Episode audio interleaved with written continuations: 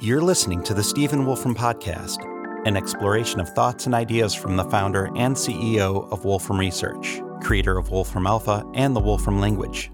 In this ongoing Q&A series, Stephen answers questions from his livestream audience about the history of science and technology. This session was originally broadcast on April 20th, 2022. Let's have a listen. Hi there. Welcome to another episode of uh, Q&A about history of science and technology. I'm happy to try and talk about both things that I've been involved in myself and things I might have studied.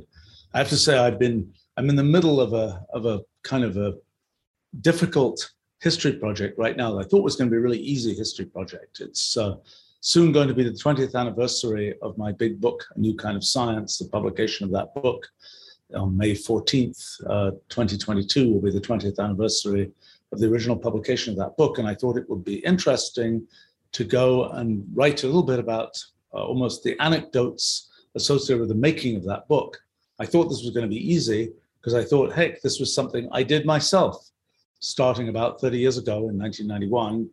Um, and uh, it's turned out to be a lot harder than I thought. And it kind of reminds one of the following fact that when one lives through events and does things, one is not forming the thoughts at that time of what the kind of arc of history that connects those events will be. And and, and so there are things where I did this, I did this, I did this. But then if you look at it zoomed out a bit, you can kind of see, well, that's what led to this or that happening. Um, and uh, but I hadn't really formed the thoughts that that's how things sort of were strung together back when I was just doing them, so to speak. So I've been trying to reconstruct, uh, for example, how it was that I went from in 1991 the idea that I would write a small book that would be kind of a an exposition and condensation of work that I'd done mostly in the 1980s, mostly towards answering the question sort of how does there come to be complexity in nature? How did I go from that to writing the 1280 page book that is a new kind of science that really has a much bigger uh, kind of story than this original question about sort of the origins of complexity, which I think it, it, it, manages to handily dispatch that question and then goes on to the much broader kinds of issues that uh, uh, eventually gave the book the title A New Kind of Science.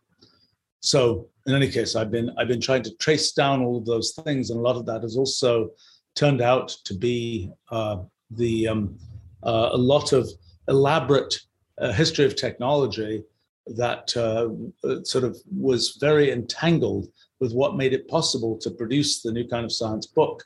Um, in the end, things even to do with printing technology and the possibility of making very high resolution images of, of things like cellular automata with sort of where every pixel counts and so on, and having that be crisp, that required all kinds of printing technology issues that um, uh, I was also uh, uh, way too deeply involved in around uh, 2001 and 2002. Anyway, it's something I've been trying to write, and it's also required going back and uh, have most of the uh, material just to give some sense of sort of history on the ground. Um, uh, you know, I have kind of the final files that were used for producing the book.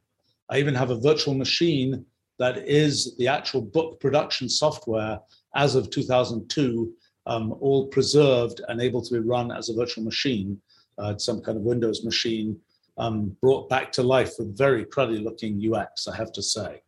Um, then I have files, and I have mostly the latest versions of all the files that were used to create the book and all the programs that we used to create the book. Earlier versions are on tapes, and uh, those tapes still have um, and we've been uh, restoring some of those tapes. A little bit of a challenge to find a tape drive that will read eight millimeter videotape. That was what was used as backup, uh, a backup medium. Um, and it's a little confusing, and the tapes were not as well labeled as they should have been uh, back 30 years ago. But uh, we've been slowly restoring some of those tapes and able to see uh, files, and they're just all kinds of remarkable things that I find one of the things that's very striking to me, looking, for example, at email that I sent 30 years ago, I have that all archived back to 1989, actually. um, I have all my sent and received email archived. Uh, okay, there's some footnotes to that, like uh, I was using a NeXT computer, which had a very beautiful attachments mechanism for email, but unfortunately the archiver decided to get rid of the attachments because on the grounds that they were too big and bulky and so on. And so those attachments have to be hunted down separately. But um, the uh, the thing that is sort of remarkable about reading email that one wrote 30 years ago is, uh, you know, I, I, I, feel pretty pretty satisfied that the things I wrote were quite sensible. Um, and uh, uh, but every story that one is describing and, dis- and, and being part of in those emails is pretty much the end of the story is now known 30 years later. There are all kinds of interactions with people and interactions with organizations and so on. And one, one kind of knows the end of those stories. Um, and that's been quite interesting to me to try and sort of uh, uh, understand the, the, the, more of the arc of, of what's happened there. I think an awful lot of the emails were uh, to do with building our products and things and building Wolfram language and all that kind of thing. And it is very satisfying to see that there were, you know, particular bricks being put into the cathedral, so to speak, back in 1991. And yep, that brick is still there, and it's still holding up some some piece of, of what's been built on top of it. So that's a that's a, a, nice thing to realize that one one wasn't wasting one's time and, and just building a structure that that uh, all got torn down in the intervening years. No, those are bricks that are part of a large structure that got built up.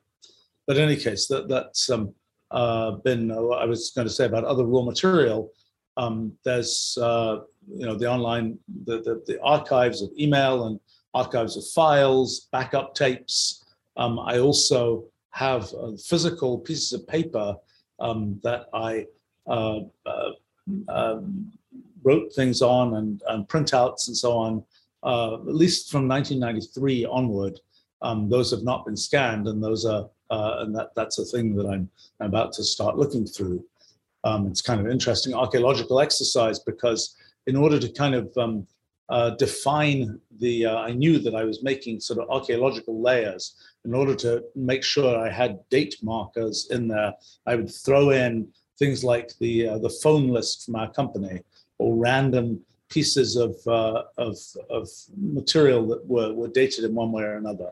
And so that's kind of a, a place where one gets to see sort of things of the time um, embedded in all kinds of notes and so on. Many of those notes are, are almost timeless that, you know, whatever they, they might be printouts of pictures of Turing machines or something like this. Um, and those would look, well, they would look better today just because they're high resolution, um, but uh, not, um, uh, not necessarily um, um, uh, anything else. Um, the uh, uh, so the thing that um, um, so tr- trying to go through those things, it's um, uh, I was going to say another thing that I've been finding is photographs, um, and they're photographs that were both taken for the construction of the book itself, and there are lots that didn't make it into the final book. Um, there are lots of strange photographs of all kinds of things that were intended as examples of complexity in nature, things like this, didn't make the cut into the final book. Those are interesting to see. They're mostly black and white photographs. Mostly what's in my archives is the contact sheets from the negatives, uh, you know, just printed directly as little one inch square things or whatever, one inch across things. Um, it is a little frustrating that whereas in modern times, when all sort of photography is, or, you know, practice is digital, um, and one can, you know, one has lots and lots of pictures and one can go find them. There are things that I really want to find from 1991 that I know there are pictures of. Um, I just can't find them. And uh, sort of because I didn't have an organized archiving scheme for photographs. I didn't take that many photographs. And when I did, they were just you know negatives and little little folders of of uh, of, of little you know printed photographs, so to speak. Um, so anyway, I'm still searching for some of those things, hoping to to find them uh, for my making of NKS, um, uh, my, my essay about that. Um, let's see. Uh, questions here. Oh, there's a pretty technical one here from Parmenides about the history of dimensional regularization and zeta regularization. How are they related to renormalization? Okay, well, this, let me, I'll, I'll try and address this a little bit. It, it's um, uh, one of the awkward things in physics is if we think an electron is a is a kind of a, a, a geometrical point, there are lots of things that one might compute about it that are infinite. It's of zero size, but that means that, for example, its electric potential, its 1 over r type um, uh, potential, is infinite right at the electron itself.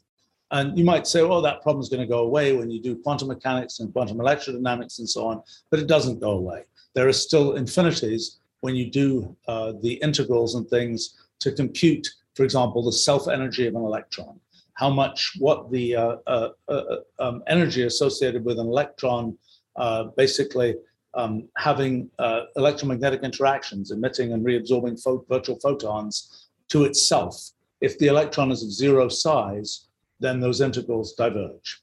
Uh, those integrals are usually given in momentum space, so you're doing an integral over all momenta of some particular quantity, and that integral um, has divergences in it. Um, so and those but those divergences have the property that uh, they they only diverge in well in four dimensional space they they diverge. But if you are in uh, let's see lower dimensional space they do not diverge. Um, and so what you can do is say well imagine i was in four dimensional space. Well no actually let me be in four minus epsilon dimensional space and let me do the integrals in four minus epsilon dimensional space instead of four dimensional space. And then, uh, then I can compute them and they're finite and I'll get some results which have, uh, which are functions of epsilon. So they might have a term one over epsilon squared plus, you know, one over epsilon plus three plus something else. And then, so the, the, when epsilon goes to zero corresponding to exact four dimensional space, those terms that are like one over epsilon squared terms and so on go to infinity. But if you've got several different things that you're looking at where they've all got a one over epsilon squared term, you can often, and this is sort of the trick of renormalization, you can often cancel the one over epsilon squared terms and just look at the finite pieces that get left over, and that gives you the actual values that are relevant for doing experiments and so on. So kind of the idea is let's just sort of modify the effective dimension of space, um, do the computations, which will then be finite, but depend on the deviation for the, of the dimension of space from four, cancel out those terms, which are now terms we can sort of just pick up and handle algebraically and look at what the differences are. Now, when I say that one's doing these things assuming a different number of dimensions of space, it's a very weak version of doing that. It's basically just using the fact that we know the volume of a sphere in um, uh, in d-dimensional space, and it's given by something that's proportional to, to r to the d times some uh, product of gamma functions and things, which in, you know, for a circle, it's pi r squared. For a sphere, it's uh, four thirds pi r cubed. For a hypersphere, it's, um, what is it? It's four pi squared uh, times um, uh, r to the fourth, something like that for a, for a four dimensional hypersphere and so on. And it keeps going um, uh, in different dimensions. But that formula can be analytically continued to an arbitrary d-dimensional sphere. And that's essentially what one's using in doing these calculations in particle physics and quantum electrodynamics and so on uh, with dimensional regularization.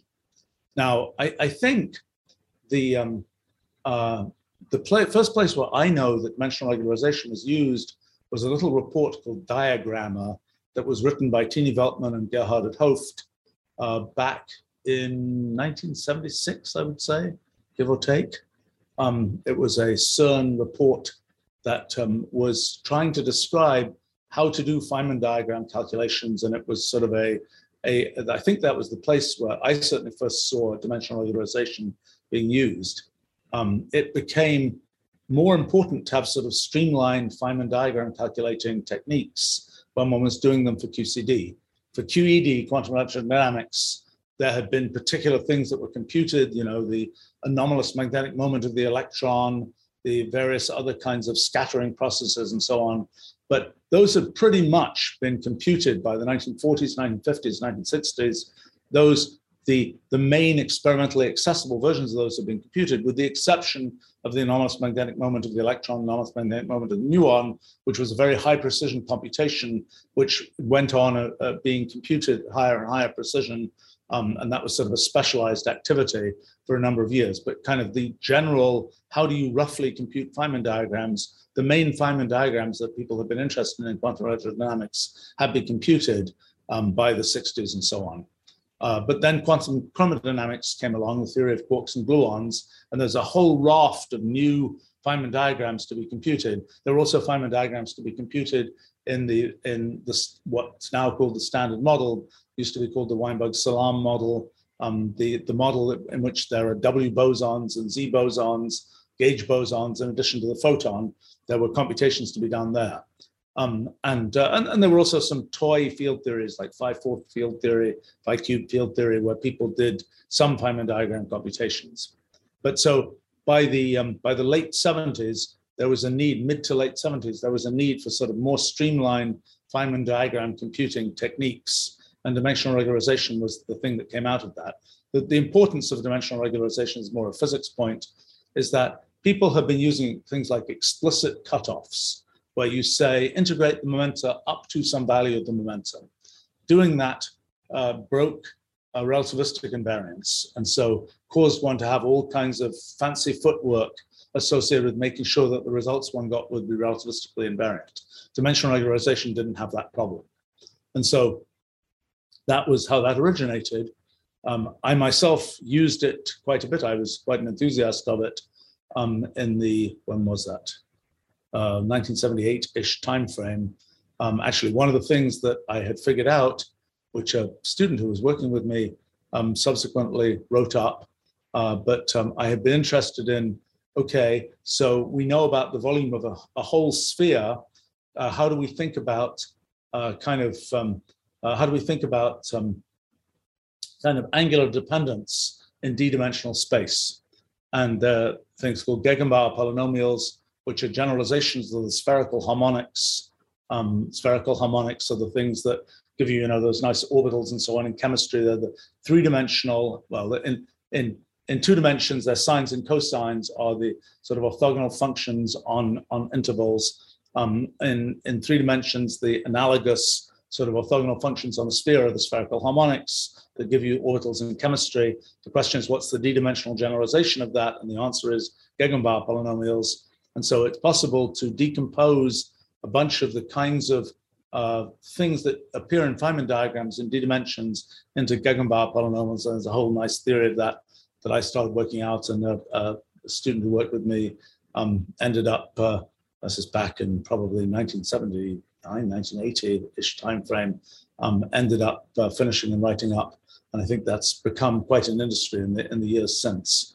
But um, uh, that's that's a little bit on on the theory of dimensional regularization. It's it's uh, I in recent times in our physics project we're interested in these hypergraphs that represent the low level structure of space and whose limit can correspond to sort of ordinary space in d dimensions where d is not necessarily determined to be certainly not three and not even an integer and so it's of interest to understand how things work in in space that isn't uh, integer dimensional, but that's actually quite complicated and much more difficult than the case of dimensional regularization, which is mostly these these you know volumes of spheres or sort of uh, uh, easy angular dependence in spheres that that shows up. Let's see. Uh, there's a question here from Aaron about when and how was the first compiler made? What language was it for? What language was it written in? Um, if I know that history correctly, uh, the first compilers were for Fortran and then COBOL, and they were written um, around 1958, I think. Uh, the Fortran, the name, stood for formula translation. And what had been done previously is when you programmed the computer, you were using the machine code of the computer and you were telling the computer to you know uh, sort of open you know turn this gate this way do this thing with this accumulator you were really telling it step by step in, ter- in its terms you know do things with this particular piece of the computer's hardware, um, and that was how you did a computation. Kind of the idea, and this was an idea I think IBM was much involved with, um, the, um, the idea of formula translation, where you would write down something that looked like a mathematical formula, and it will be translated into that set of operations that say, you know, send data from this uh, from this accumulator to that register and do this operation on it and so on. It was a way of translating something that looked like a formula into those machine code operations. And that was kind of the origination of Fortran. Now, I assume that the Fortran compiler was written in machine code. Um, there were, uh, th there was some, let's see, there was a thing called autocode, I think, at the time, that was a similar kind of idea. Uh, there were a variety of kinds of approaches. I mean, um, uh, that came in around around the same time of kind of how would you translate some high level description into machine code. The thing that is sort of shocking is that some of the operations like loops and so on and, and uh, conditionals, all those kinds of things really didn't change from then until now. From the very beginning, the dawn of kind of electronic computing in the 1950s, late 1950s, to today, most programming languages still work in terms of loops and variables and, and arrays and so on, very much the same as those very first languages used. I, I think our own Wolfram language um, uh, system is, is one of the very few exceptions. I mean, our objectives are, are much broader than sort of the pure programming objective, um, but the, uh, the notion that one can sort of think about computation not in terms of variables and loops and so on, and is a is uh, it, it's it's it's been sort of bizarre this kind of accident of history that the very first computers had their very first compilers that worked that way, and it's been sort of um, translated ever ever since. Now, the first time when people um, started to try and make a more formal description of kind of the language that computers were programmed in I think was Algol. Um, and uh, oh gosh, when was the first Algol specification? I think 1960 maybe, Algol 60, if I remember right. Um, and so Algol, the idea was that this would be a sort of precisely mathematically defined language um, that was going to be used to program computers. Um, and it made use of this thing called Backus-Naur form um, that had been invented around 1956, I think, um, that was this kind of recursive definition of a language that says, you know, a, a, a possible expression in the language can be an expression plus an expression, or it can be open paren, expression closed paren. This kind of recursive description of a language um, that um, uh, could be given, and that was kind of the origination of um, uh, of, of, of sort of what became the specification for Algol. Now, very curiously, right around the same time um, as, as Backus-Naur making that up, around 1956, um, Noam Chomsky was inventing kind of generative grammars um, that have been, I think, um, uh, somehow, as a person called Zellig Harris, who was also involved in kind of the sort of notion of formalization of languages and formalization of description of languages. And I, I have been very curious how these things landed both at the same year, so to speak. Um, this sort of approach to making specifications of computer languages and approach to making a description of uh, human languages. And I, I, asked Noam Chomsky this question once, I didn't get a terribly useful answer. Um, I think, uh, and I actually recently asked somebody else who um, gave me a little bit more of an answer to that question. Um, but uh, I'm not quite sure which came first or whether it was sort of a convergent evolution kind of thing. But in 1956, both of these things kind of landed.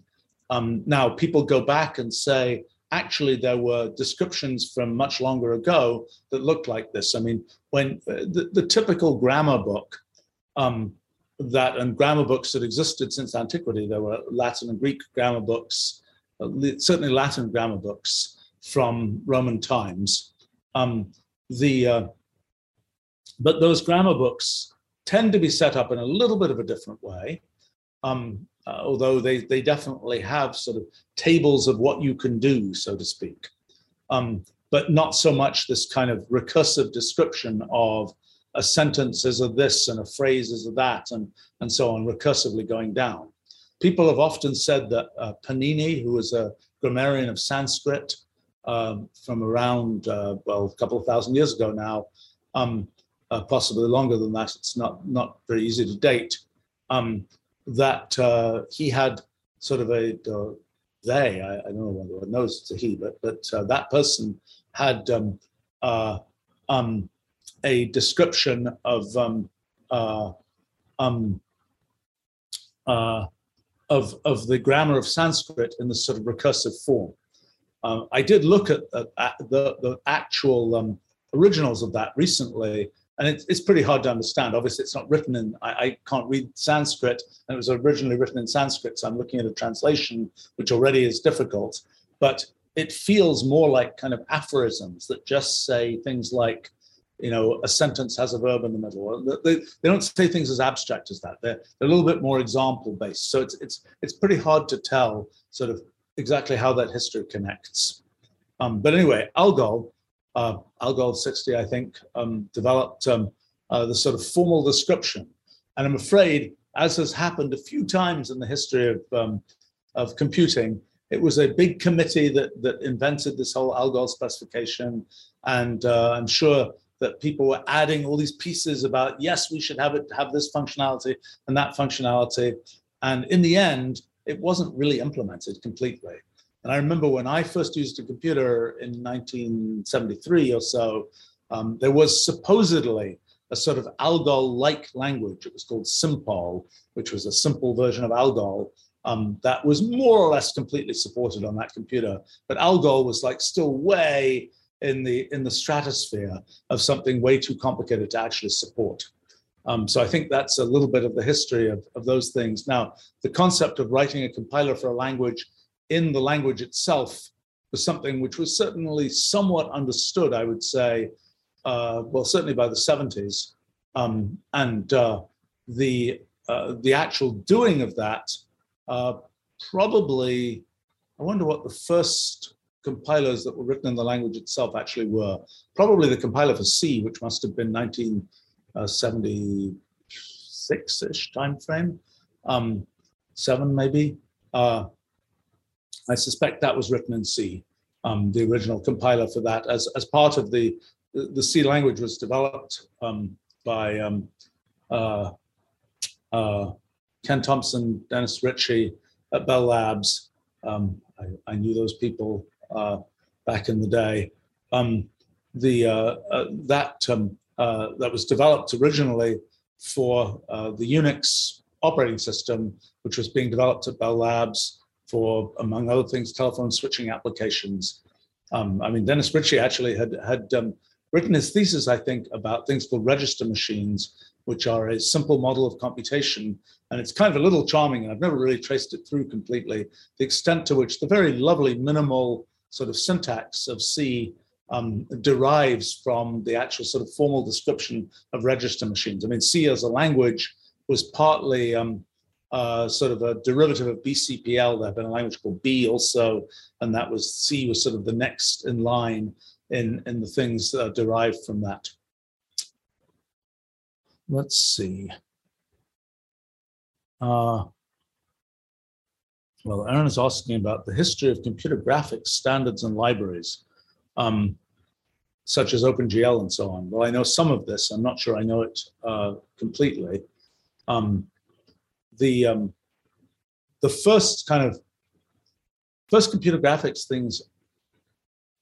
Okay, back in the day, oscilloscopes were basically the output for graphical kinds of things, and you would have, you know, the dot on a cathode ray tube and you would sort of make the dot dance around. And there were so-called storage scopes, which had phosphors that had very long uh, uh, delay uh, decay times. So you the spot would run around on the screen, and you could sort of draw something by having that spot uh, just by, by sort of keeping the the um, where the spot had been. And I think things like the PDP one um, had uh, those kinds of displays, that must have been um, 1961, two, something like that, had those kinds of displays. And early, uh, well, both early um, uh, air defense computer was was based on those kinds of things, I think, and its display was based that way. I think some air traffic uh, kinds of things worked that way. Very first, you know, the Spacewar computer game, I think, worked that way. Um, so those were sort of very early computer graphics where you just and a, a storage scope. Now, when I started using computers uh, and making graphical things with computers, there were basically two technologies.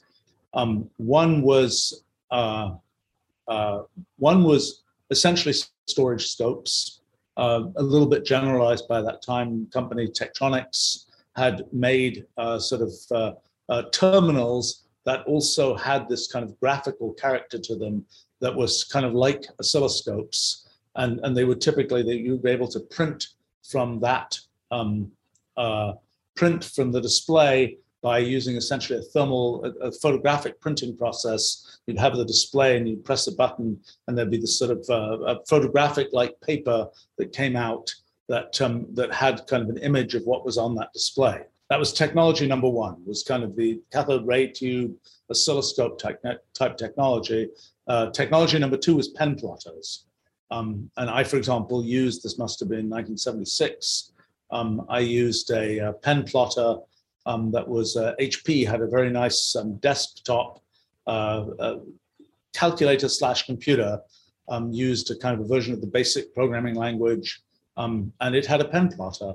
And so a pen plotter, uh, you're moving sort of X and Y directions and moving the pen around. And I think it had, um, it even had several different pens so you could make plots with different colors and so on.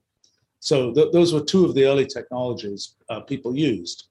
Now, Subsequently, this notion of a bitmap display, that is a display where there is a piece of memory that stores values in it and where there is a display that is kind of a, a, a copy of what's in memory um, so that you can get this whole raster of data on the on the display.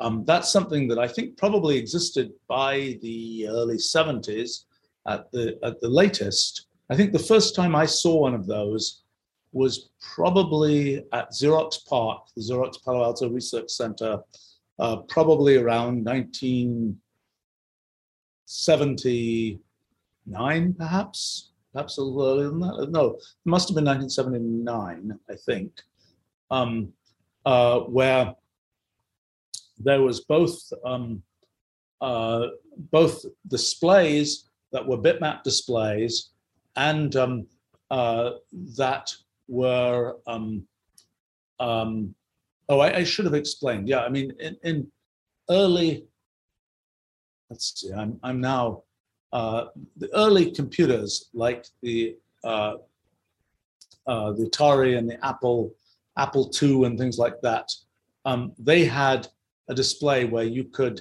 uh, you could specify the the um, the pixels on the screen, but they were pretty low resolution the things at Xerox PARC, for example, were very high resolution, high enough resolution that you could form letters, uh, for example, by the by by just the dots in the letter being directly rendered to the screen. Before that, in cathode ray tubes, there were so-called character generators, which were separate kinds of things. Where, for example, you would physically have the electron beam go through a metal uh, kind of template, a metal um, uh, sort of um, uh, thing that would make kind of a silhouette of the beam to produce those letters, rather than having it be that the letters were formed by um, actually uh, constructed sort of pixel by pixel on the screen. That was kind of the new thing there.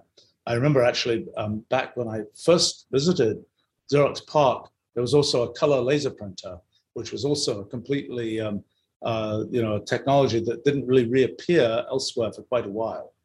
Um, but then in terms of, of computer graphics, and I may have my dates slightly scrambled, um, Evans and Sutherland was a company based in Utah that was um, a um, uh, an early computer graphics um, uh, company that invented quite a lot of uh, the kind of the methods for rendering 3D objects and so on. Um, I, you know, I'm, I'm, I'm trying to remember all these pieces of history because I, I um, there are lots of lots of individual parts. There was a company called uh, Triple I, Information International Incorporated, based in Los Angeles, that had been started, co-founded by a friend of mine named Ed Fredkin, um, and that was uh, founded in the early beginning of the 1960s. Did lots of different things, including sort of producing some very early computer graphics for, uh, for, for example, television productions. I think they produced the, um, uh, the, the, the, CBS spinning logo um, uh, as a computer simulated thing. Um, but, uh, you know, there have been pieces like that. Um, there's, gosh, there are, there's so many different parts to all of this. Um, but I think the, uh, uh, the way that, um, that sort of some of the modern uh, graphics standards emerged, um, the uh, I don't know completely the lineage of this, but somehow out of Evans and Sutherland came various companies, including Silicon Graphics, which was a company that made very beautiful purple computers and things. Um, that was back in the um, mid to late 1980s. And uh, SGI, Silicon Graphics, one of its specialties was having it be the case that you could take a 3D geometry and um, uh, and have it rendered on the computer and spin it around and do all those kinds of cool things. And it had special purpose circuitry that allowed you to do those kinds of things. And I think gradually that sort of special purpose circuitry methodology gave way to uh, these libraries like GL. I, am not sure. There were a couple of companies. There was one called Ardent and one called Stellar, which were sort of mini supercomputer-ish companies that came into existence um, oh, right around the time Mathematica was first released in 1988. Those companies were very much, um, those two companies were very much duking it out in the kind of small graphics-oriented supercomputer-ish type machines. Uh, strangely, they were eventually merged into a, a merged company called Stardent that was Stellar and Ardent put together. But um, I think some of these graphics standards um, were developed by those guys as well. Um, and uh, uh, it sort of gradually went from, oh, you need all the special purpose hardware, um, as has happened throughout the history of computing, to, well, actually, with slightly better algorithms and so on, and faster general computers, you can just use generic CPUs to do all the computations. One of the things that's confusing is that back in the, well, the 80s, for example, um, people were producing all the time. We're producing these kind of special purpose coprocessors where it's like you've got your CPU, but then you also need the FPU, that's the floating point unit, or you also need the special um, arbitrary precision arithmetic floating point unit, or you need the special uh, thing that does this or that kind of operation. And the, the typical experience was that by the time you really got those things up and running, CPUs because of the greater economic pressure on just make generic computing faster, had gotten to the point where with, with a bit of clever algorithm work, you could sort of outperform the special purpose devices with the general purpose ones. And so for many of those things, you know, for a while we were supporting a variety of kind of special purpose coprocessor devices um, in, in early versions of Mathematica and so on. And then eventually we got kind of cynical about it because it's like every time we go to all the effort to do this, a year later, oh, there's just a library that's a pure software library that does the same kind of thing. And, and there wasn't even any reason to go to all the work to support all the drivers and things like that. I kind of suspected the same thing would happen with GPUs, um, but it hasn't, and it probably won't at this point. That sort of everything that was a GPU functionality would kind of fall back into what a CPU could do and what compilers could handle uh, generating code for, but that isn't what's actually happened. And I think the modern GPUs, which are much more vectorizing oriented things than they are specifically the kind of graphics processing uh, uh, world, but but um, they were used for that, and that's kind of um, again sort of things are hardwareizing. Well, it's it's more complicated because there are libraries that make use of GPUs and so on that make use of special hardware, but their interface is a pure software interface. I should say that sort of what enabled computer graphics um, uh, really was the development of, of numerical linear algebra which was something that really happened in the 1960s and so on. People had been thinking, well, how do you find the inverse of a matrix? Well, you know, people knew how to do it by hand. It started to be relevant to know how to do it on computers by the beginning of the 1960s. And there was sort of slow development of, oh, there are these different techniques which were crazy if you were going to do them by hand, but were really good if you were doing them systematically on a computer. Various kinds of decomposition of matrices that made it easier to invert them, those kinds of things. And, and sort of it became clear that, for example, the obvious way to multiply two matrices together, which takes, uh, what is it, order n cubed time to, to work out the, the product of the matrices, um, you can, uh, there's a lot of sort of repeated operations that get done there, and you can gradually speed that up. Um, that, that isn't, uh, and, and gradually there are sort of different algorithmic techniques. Some of those algorithmic techniques end up being a bit infeasible for even matrices that are thousands of uh, rows and columns and so on, or even uh, up to millions of rows and columns. They're theoretically interesting, but not yet in practice interesting. But the development of numerical linear algebra, which got more and more standardized and more and more kind of burnt into at least uh, very low level libraries, um, was part of what enabled the, uh, the possibility of, of computer graphics and particularly 3D rendered graphics and so on.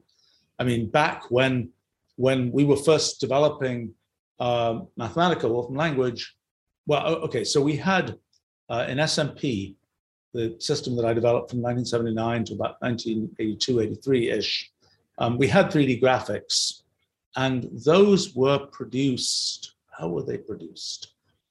In the end, they were rendered on things like these Tektronix devices?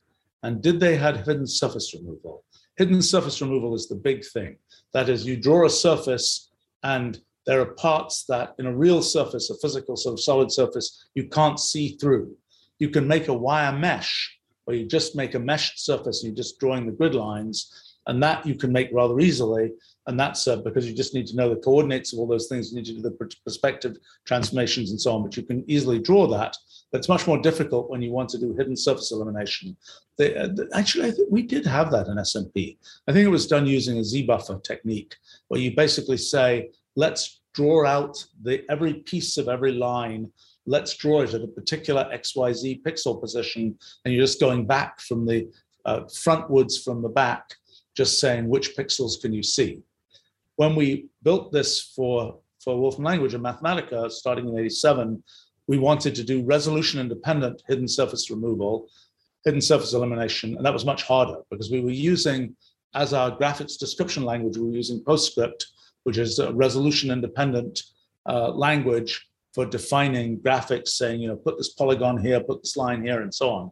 And we wanted to do that for uh, for 3D graphics, and um, uh, that was um, uh, that, that was much more challenging and required a much more algorithmic approach of figuring out, oh, this polygon that goes here obscures this part of that polygon here.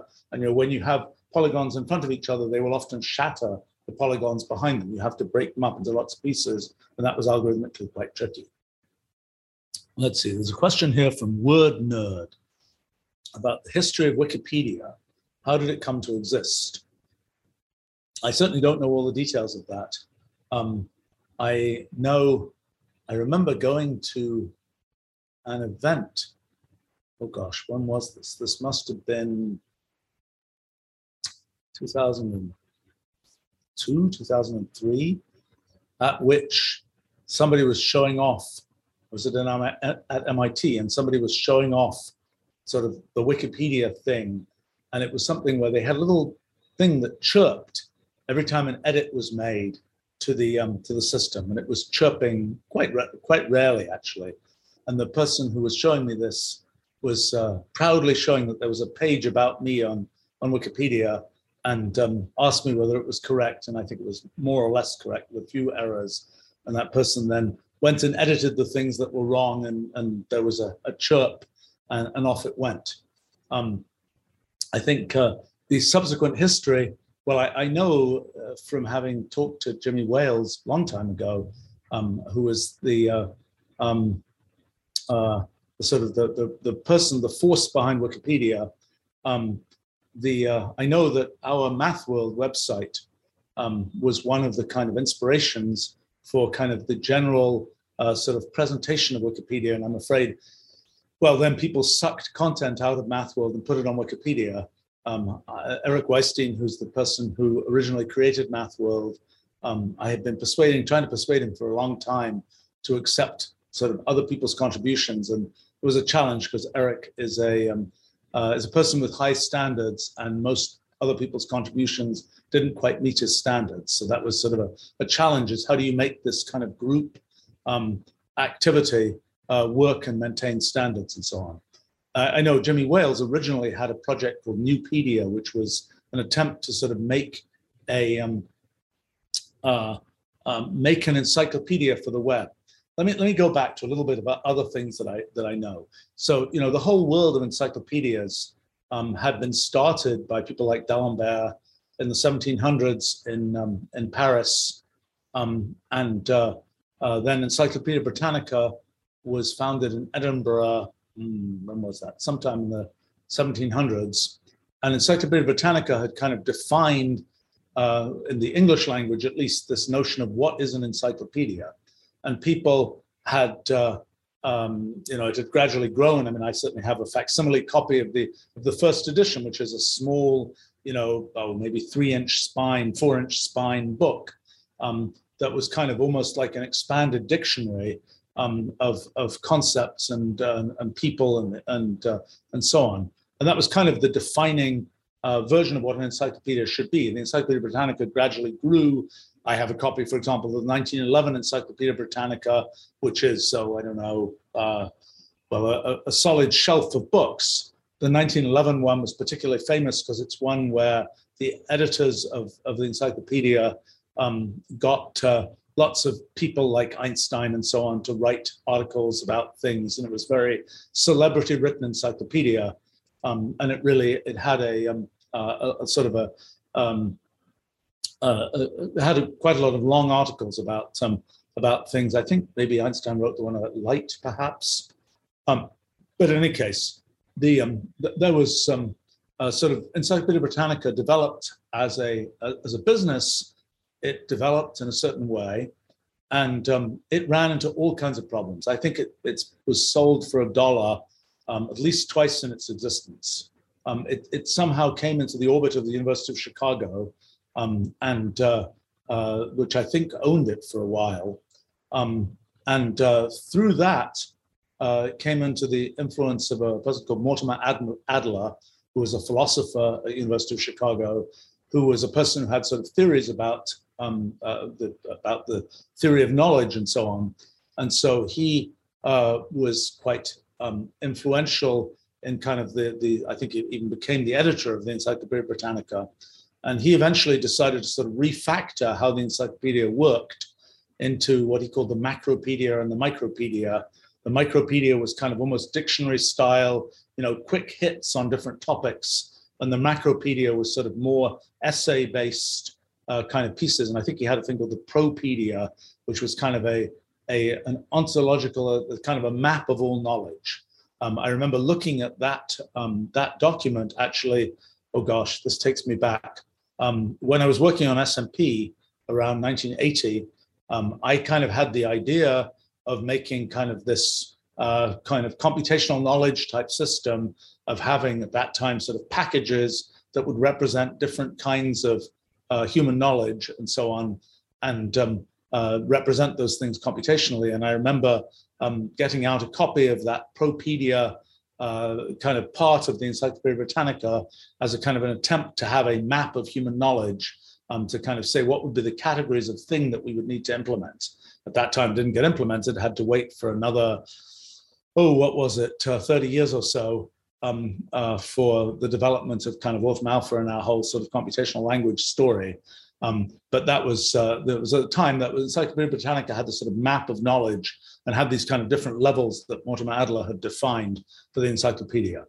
But um, meanwhile, Encyclopedia Britannica as a as a kind of a, a, a as a business was kind of a, a funny thing because it had been sold to schools and universities and things like that. Um, but uh, it also was sold to individuals and families and so on and it had a very uh, uh, direct sales kind of approach. It had actual salespeople who would go out and try and you know sell you an encyclopedia, and and, and sometimes it was sort of an interesting type of person who would become an encyclopedia salesman because um, uh, it was kind of a you know you're selling knowledge in a sense. It's rather a rather a nice thing actually. Um, I remember oh years later. Oh, this is a, a strange footnote to history, but um, there was a a, a, a, um, a very Californian kind of movement called EST um, that was started by a chap who went by the name of Werner Erhard. Um, it was, I think, EST something or other training um, was the was the the thing. It was kind of a, self improvement kind of. Um, uh, well, some people would call it self improvement. Some people would call it a cult. There was sort of disagreement about that. But anyway, this chap Werner Erhard um, took it upon himself, this must have been 1979, 1980, to start organizing conferences about theoretical physics. Um, and I happened to be invited to one of these when I was um, uh, quite young. And um, uh, the um, there's a smallish group of physicists, um, and another person who was there was was Dick Feynman. and somehow uh, the the assembled group of physicists had kind of uh, chosen Dick Feynman and myself to be the people who would, you know, be be the ones talking to Werner Erhard at this uh, fancy dinner that was um, that was uh, being had at this conference. And sort of the at the time, of course, the web didn't exist, Wikipedia didn't exist. You know, knowing the history of Werner Erhard was not an easy thing to to determine. Um, and so I spent some uh, early part of the dinner determining that, and, and I was very interested to find out that he'd been an encyclopedia salesman and in fact his kind of way of approaching sort of explaining the world and so on was was very charmingly uh, kind of um, you know what you would do to explain fragments of knowledge um, to uh, uh, at, at, the time. I mean you know in, in, today's world it sounds kind of silly because people say oh you want some fragment of knowledge? Well just go look it up on the web. But back before the web you want some fragment of knowledge where would you find it? Well you would find it in an encyclopedia and and that was a thing that people needed to be sold on the idea that it was useful to have an encyclopedia. I have to say that I, when I first sort of was exposed to Encyclopedia Britannica, um, I I looked up a few things that were relevant to uh, uh, to science that I was doing, and I wasn't very impressed. And so for years afterwards, I kind of ignored the encyclopedia. And um, only many years later, when I when I uh, sort of I, I, think the particular areas I had looked up had been particularly uh, thin in the encyclopedia for whatever reason. But for, for some time, this must have been, um, oh, late 80s, I just wanted to get myself a copy of the encyclopedia. And so I was like, I, like, okay, you can, I got somebody to call and say, you know, can we buy one? You know, how much they cost? And it's like, no, no, no, we'll send a salesperson around to tell you about it. It's like, no, we just want to buy it. And so I was finally, I was at, um, this must have been in uh, 1993-ish. I was finally um, at a, uh, a book fair, a street book fair in Chicago. And there was a, an Encyclopedia Britannica booth, by the way, uh, Encyclopedia Britannica was based in Chicago uh, then as, as now. Um, and uh, uh, I thought, finally, there's a, a street booth where they are selling Encyclopedia Britannica. I can just buy one. And you know, I lived in the Chicago area at that time. Put it in a box, take it home. I'm done. No more. You know, let's send a salesperson out. And it was a huge challenge to actually buy the thing. It was like, look, I can write you a check. I can give you a credit card. I actually just want to buy it. How much does it cost? Uh, I think the answer was like maybe fifteen hundred dollars, something of that of that order. Um, but uh, I, I, the, the the salesperson uh, just wouldn't sort of let me escape and actually buy the thing without going into this huge song and dance and speech and so on and so on and so on, which was uh, uh, was kind of interesting. But but that was subsequently quite a business problem for the encyclopedia because that direct sales model, which had a very elaborate commission structure and so on, uh, didn't really survive the transition to, to electronic times. Uh, actually, a friend of mine was a consultant for Encyclopedia Britannica who really tried to convince them to make a sort of more open, uh, web visible encyclopedia, but that didn't work out at the time. Meanwhile, there was another encyclopedia, uh, uh which was, well, let's see, there were two other things. There was some, uh, the effort to make a sort of online encyclopedia a thing called Encarta, which was done by Bill Gates at Microsoft. And they bought, I think, the Funk and Wagnalls encyclopedia, if I remember correctly, um, and uh, tried to make kind of a, a, a, computerized version of that. And it was an interesting product. Um, was a commercial failure. And it was a, you know, I think it was at the time, let's see, it must have had CD-ROMs, must have been right at the time when uh, there was a transition from distributing software on floppy disks to distributing software on CD-ROMs um, because you couldn't really fit the um, the data for an encyclopedia onto floppy disks. That would have been an absurd number of floppy disks. I remember for Encarta, there were things like encoding the images. They were using a very elaborate fractal-based image encoding scheme that um, I think uh, a chap called Michael Barnsley had been involved in in developing um, that was based on iterative function systems and it's kind of a precursor of wavelet based image compression, but done a different way. But because the, the, goal in, in, in, Encarta was just like, we've got to get some pictures in there, but we've got to get them as small as possible to fit on a CD-ROM so that they can actually be used. But that was sort of an early um, computerized encyclopedia, not a commercial success. Um, I think Jimmy Wales wanted to do sort of a commercial version of that you know, had Web three and so on existed, and or had uh, Tim Berners-Lee decided that the web should have micropayments from the very beginning, the history of encyclopedias on the web might have been very different from from the way it actually turned out. The original kind of commercial version of uh, Jimmy Wales's vision did not work out, and um, there's a chap. Oh my gosh, what's his first name? Sanger, I guess, is his last name, and I've certainly met him even fairly recently um, oh my gosh, don't remember his first name. Um, sorry, uh, who um, was kind of a more of a philosopher of knowledge type person who was involved in the early sort of conceptualization of Wikipedia. But um, Wikipedia kind of became this kind of um, crowdsourced thing. Um, I think uh, it's um, a um, uh, Jimmy Wales certainly told me that he he felt he'd completely lost um, lost control of what was happening with it, um, wasn't entirely happy with what was happening with it. I, I, do remember this must have been 93, 94 timeframe, going to a conference in Boston called Wikimania, which was, I think, one of the very early, maybe the first uh, kind of, I don't know whether they still exist, um, Wikipedia conferences. And it was really quite interesting because a lot of people who'd been sort of editing Wikipedia showed up at this conference and they'd never met each other. And it was a very curious collection of people because it was a lot of people who were very diverse collection of people in terms of their kind of uh, occupational backgrounds and so on, from you know some professor types to uh, a lot of sysadmin type people, some librarians, uh, some people who were uh, kind of like, well, I could, I, you know, I just started editing Wikipedia and it was, it was fun and uh, it's like they didn't have you know they were basically you know going from encyclopedia britannica and reference books and so on and entering some of that material in, into wikipedia and and using mathworld actually which by that time existed as a as a website um, and uh, uh, and and you know transferring its material into wikipedia.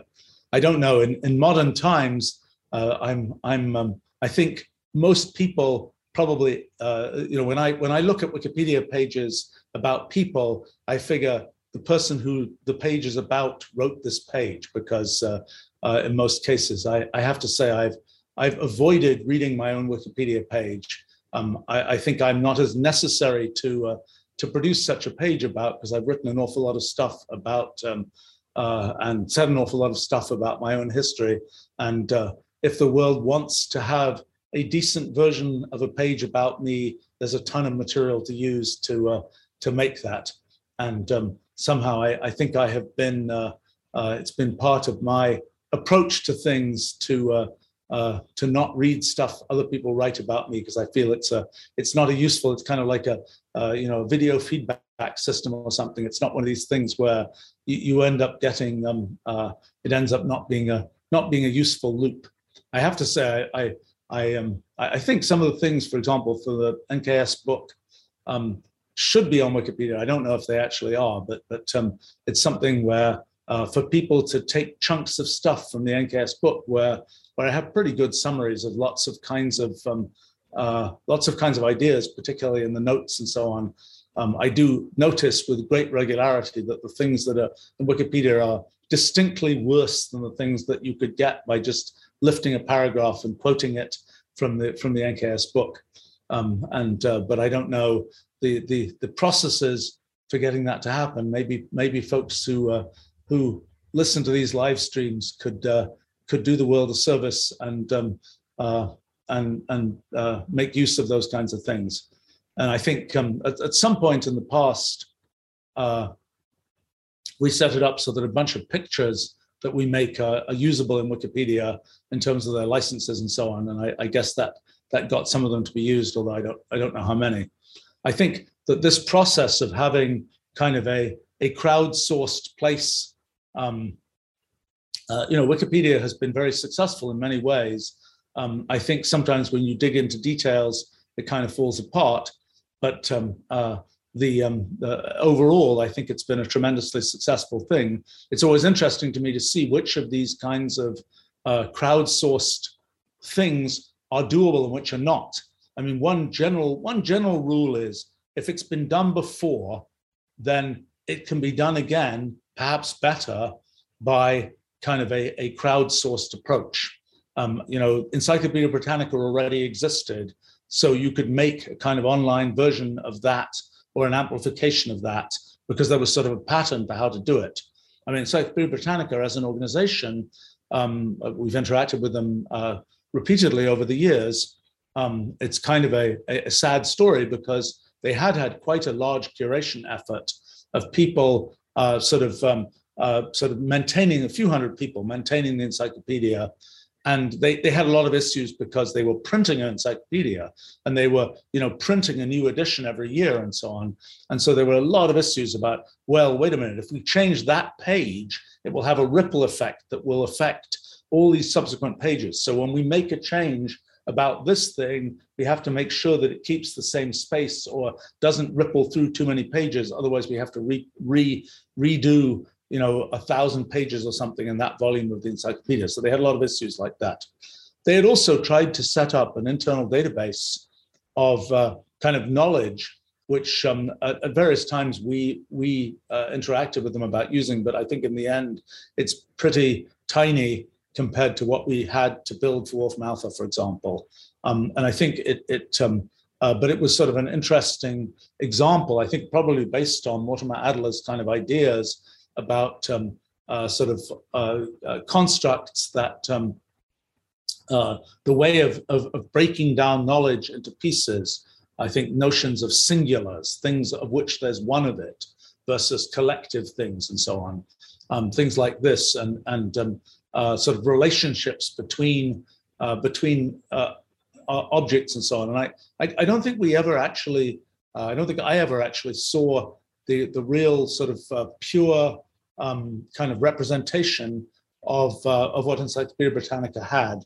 Um, but they had a very state of the art kind of operation going with very good curation, um, which unfortunately was just not uh, not commercially viable um, after sort of the web.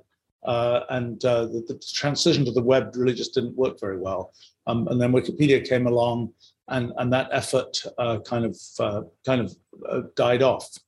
Um, I think it's um, uh, it's it's interesting, as I say, what is accessible to sort of this crowd approach. I mean, for example, one thing we certainly notice is Wikipedia is a great source of kind of folk information, like what are the typical names by which something is known. That's an important thing for us for natural language understanding for Wolfram Alpha. When it comes to sort of raw systematic data that you can compute from, that's a quite different story because you know the, the the crowd so to speak will tend to put in a thing. Maybe they'll come from one source originally and somebody will just copy a bunch of stuff from that source copyright be damned or whatever. But um, uh, the um, into wikipedia but then they'll gradually people will say no no no that that value i've got a better version of that. And so gradually what was something quite systematic um, will become something um, that uh, is is no longer systematically computable from um, and so that's uh, uh, that, that that's sort of a different objective um, that that one can have. now I think um, it, it's interesting to see these different kinds of projects that work and don't work. Uh, you know, another one started by a friend of mine named Steve Coast is OpenStreetMap, which was a very successful project. Uh, that was uh, Steve Coast actually had been an intern at our company back when he was in uh, high school, I guess, um, and um, had then uh, uh, at some point gotten very frustrated. He was, was based in England. He gotten very frustrated about the Ordnance Survey, um, uh, and um, uh, Ordnance Survey was the is the government mapping organization that puts out maps in the UK. And um, they were like, no, no, no, these maps are very proprietary, and you can't um, can't sort of openly make use of them on the web and elsewhere. And um, Steve decided he was just going to launch a kind of a crowdsourced project to just map the world. And a tremendously successful project, uh, certainly helped by the fact that GPSs came in and people could start just driving routes and uploading things from GPSs and, and annotating maps and so on. And uh, it, has been, uh, I think it, it also helps that in a geographic setting, there are, you know, somebody can decide, I really want to see the maps be right for Costa Rica. And, you know, I'm going to make, you know, really put an effort into, um, uh, uh, into making that happen and become the sort of person in charge of, of that that kind of mapping. I, I know in that particular case, I, I ran into the person who was in that particular role who had been, I think, working for the postal service in Costa Rica, where they had tremendous trouble from from streets badly named and misnamed and renamed and so on, and had just decided, you know, use the OpenStreetMap framework and just get the thing straightened out. And uh, you know, I don't, I don't, can't speak to the precise quality of what was done there, but but um, that was sort of a, a general um, uh, kind of uh, impression of of what was what was going on. But that's a place where you know maps had existed, obviously, um, but this was a place where one could take sort of the crowd and um, uh, and in that case kind of um, uh, organize it in some cases rather regionally to produce a high quality uh, sort of street map of the world. Um, I think um, uh, this whole question of sort of what happens to these communities and particularly the originators of these communities, um, how are they, uh, you know, at what point do they sort of lose control of the of the collective creature that they've produced? And the answer is, I think, fairly early. Um, the, the versions of this that are successful, that usually happens. And it, it's actually a very, if you were to say, you know, is it a good career move to start one of these things if you want to feel satisfied in the end? Well, it's good if you are satisfied by the fact that the thing you launched becomes a big thing in the world. It's very unsatisfying if you care about the thing you launched uh, operating ways in ways that you thought it should operate, or that the people who are operating it kind of um, uh, think more of you than just that it's the sort of originating guru, so to speak. It's one of these things where um, yeah, people say, well, it's it's uh, uh, it's it's a sort of cautionary tale in terms of crowdsourcing kinds of things. Um, but that's uh, that's what I know about that. I think. Um, let's see. Uh, ah, somebody's reminding me it's Larry Sanger. Apologies, Larry. Um, I, I know um, uh, Larry has been interested in some uh, blockchain related encyclopedia projects, and we've uh, interacted about those kinds of things. Um, I think, uh, um, you know, I, I, will say, by the way, that there is a lot of opportunity for other uh, ways of communicating knowledge and, and sort of encyclopedic knowledge. One of the things I've long wanted to do is to take our sort of computational essay uh, kind of format and produce a kind of uh, um, an exposition project, just expositions about all kinds of things in a mixture of human language and computational language, so that one is not only just reading the narrative, but also able to actually compute from uh, uh, from the things that, that are written on the page. And, and I've done that to a certain extent. And, and certainly one of the things I've taken as a principle for the last few years in writing things about science and so on is that every picture in every piece that I write, you should be able to click on it and get the Wolfram language code that you can run anywhere to, to compute with. uh, you know, I have to say that I, I feel like what we've got in Wolfram language uh, and our sort of effort to make a computational language that can describe everything computationally, I think it is finally a good way of making raw material for sort of representing knowledge computationally. And I feel pretty good about the fact that I can pick up kind of pieces of Wolfram language code from 35 years ago and run them today. That's a that's a good sign that um, we didn't make um, compromises that are kind of going to, you know, over that span of time, we've dealt with a lot of change in kind of the world of computing, um, and yet uh, the, the, the that um, the, the kind of the principles there and the actual code still runs, and I think we can expect that to continue um, into the into the sort of infinite future because it's one of these cases where what we defined, what I defined, was a language which was defined for its own sake, not a language which was defined for the purpose of fitting into the particulars of the computer hardware of 1987 or something. Um, and so that's something which, like mathematics, like uh, sort of formal kinds of systems, is something which is time is timeless, and so you can expect can be preserved and and can keep running into the future. We haven't ever had that before. We've had in the 1600s people talked about sort of philosophical languages as a way to represent knowledge independent of human languages. That was a thing Leibniz, John Wilkins, people like that wrote about this. Um, but they didn't have the, the material, they didn't have computers, they didn't have the, the internet, the web, you know, ways to communicate knowledge, things like this, which we have today. And finally, I think we have, um, well, after the 40 years I put into it, we have kind of a, a language for representing knowledge computationally.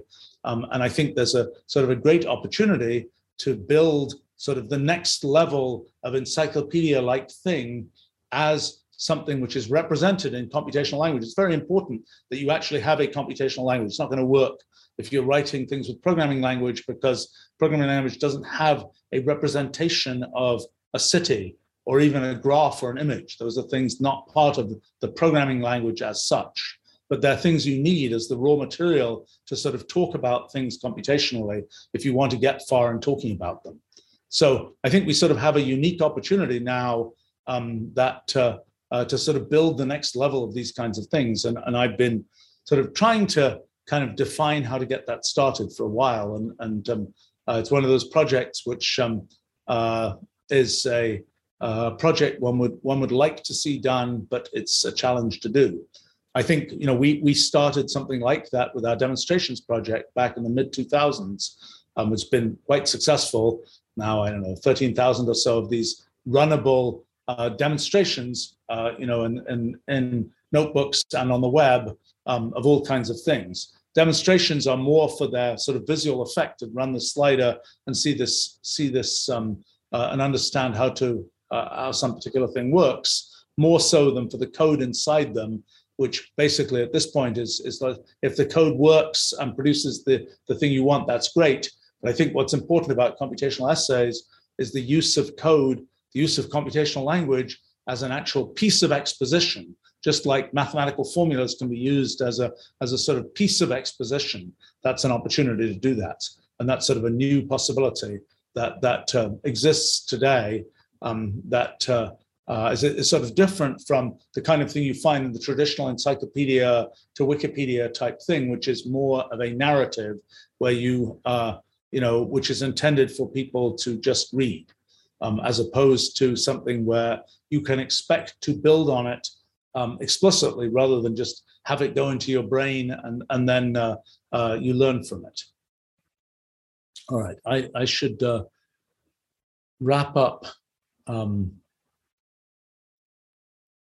soon here. Some comments. Um, uh, Alistair's commenting that HP 9800s were awesome. Um, uh, okay, that they had overlapping video memories. One was ASCII character based, the other was HP plotter language control. Wow, I, I think that the um, the pen plotter uh, output desktop calculator thingy that I used was a nine something or other HP device, but it didn't have that same. It didn't have a a. Um, the only display it had was um, oh my gosh, what are those? Um, it was beyond, uh, there were seven segment displays which are made from light emitting diodes from an array of, of sort of uh, light emitting diodes in the shape of, of an eight. Um, but then there were fancier versions of that that could display uh, sort of um, lots of characters um, as these kind of uh, miniature bitmap displays, just sort of a, a ticker tape, one character at a time. Um, and I think that's the kind of uh, thing that, that that had, along with probably a thermal printer that printed a little strip of paper. Actually, that's a good question. Whether I still have programs? I must still have programs that I wrote on that machine. I I, I did a bunch of physics calculations on that machine, um, and uh, uh, I was kind of using at the time. I was using um, that machine and a mainframe computer that was programmed with with um, cards. And I'm trying to remember whether there was any way of getting um, uh, graphical output from the mainframe at that time. Not sure that there was. Soon thereafter, there was a company called Printronix that made dot matrix printers. And a dot matrix printer has um, this, so a, a, line printer, which was kind of the, the typical output device of a mainframe computer, was something which had this kind of um, belt that went around that had all of these sort of um, uh, um, um kind of um, little things like uh, font, like printing font characters. They had little, little, little, um, uh, uh, like like typewriter keys, but on this belt, and it would go around, and it would, it would. Um, how did that actually work? It would print a line at a time using that, and I'm now forgetting quite how that worked. Um, but sort of the next technology was the dot matrix printer, where there were um, um, uh, which was an, an, array of dots that would be printed across the page. And with those, uh, where the characters were formed from collections of dots.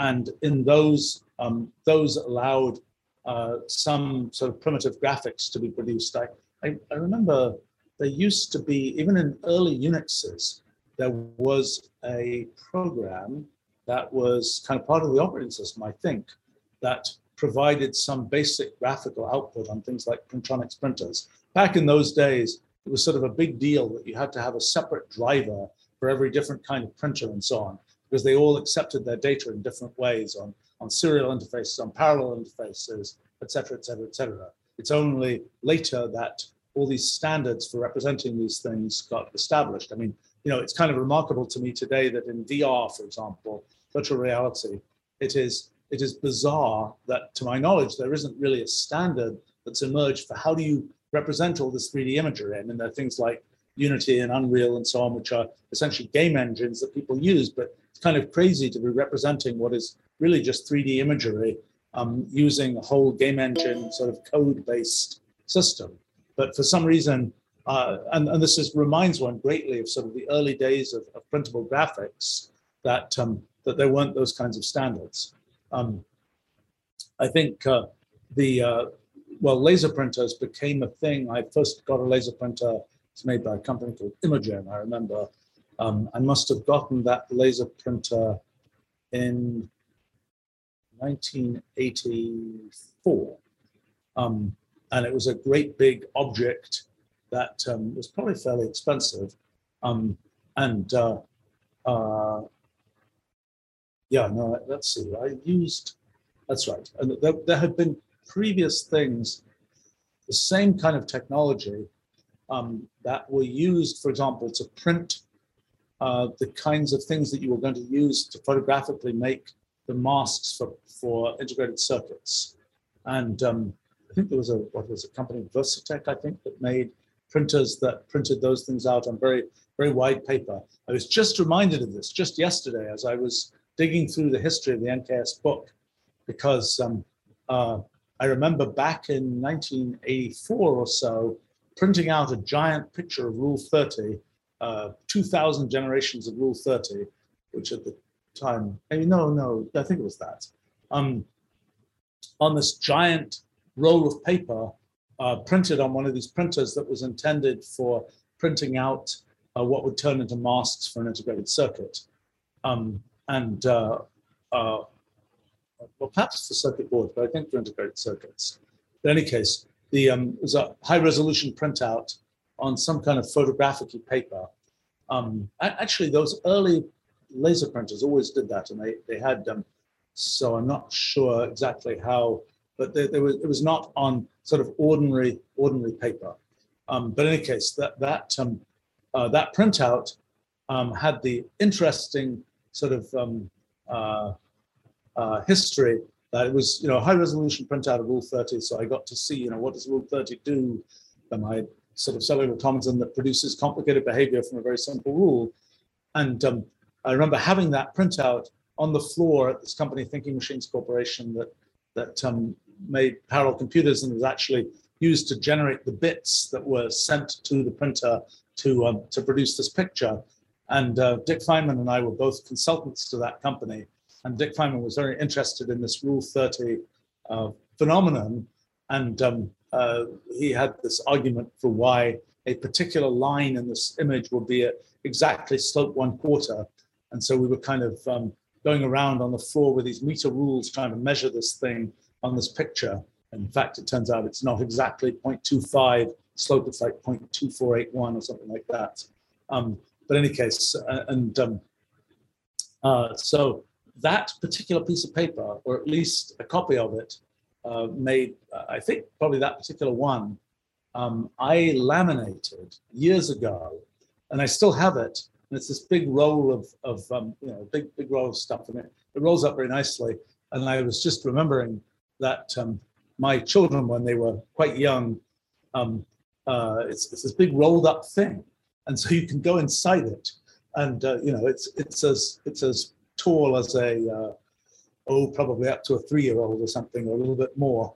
Um, and uh, it was uh, a source of great entertainment uh, to to sort of go inside this giant rolled object object, um, and uh, uh, um, and so that so it found a this Rule 30 printout found a good home. I was just reminded of this yesterday because I was um, was was writing about the way that graphics were produced the NKS book, which was sort of a, a subsequent generation of these kinds of things. Um, all right, I think that uh, I need to wrap up here. It looks like it's time for my next responsibility my day job, which I think is also a live stream, looking at um, uh, having talked a bit about history here. Um, now I get to build a little bit of the future, and put another few bricks into the cathedral we've been building these last uh, four decades or so. Um, and uh, I think if I remember correctly, it's a review about visualization. So it might be the little bit of the future of some of the questions that were asked here about computer graphics, I hope. So um, thanks for joining me and uh, see you another time. Bye for now. You've been listening to the Stephen Wolfram podcast. You can view the full Q&A series on the Wolfram Research YouTube channel. For more information on Stephen's publications, live coding streams, and this podcast, visit stephenwolfram.com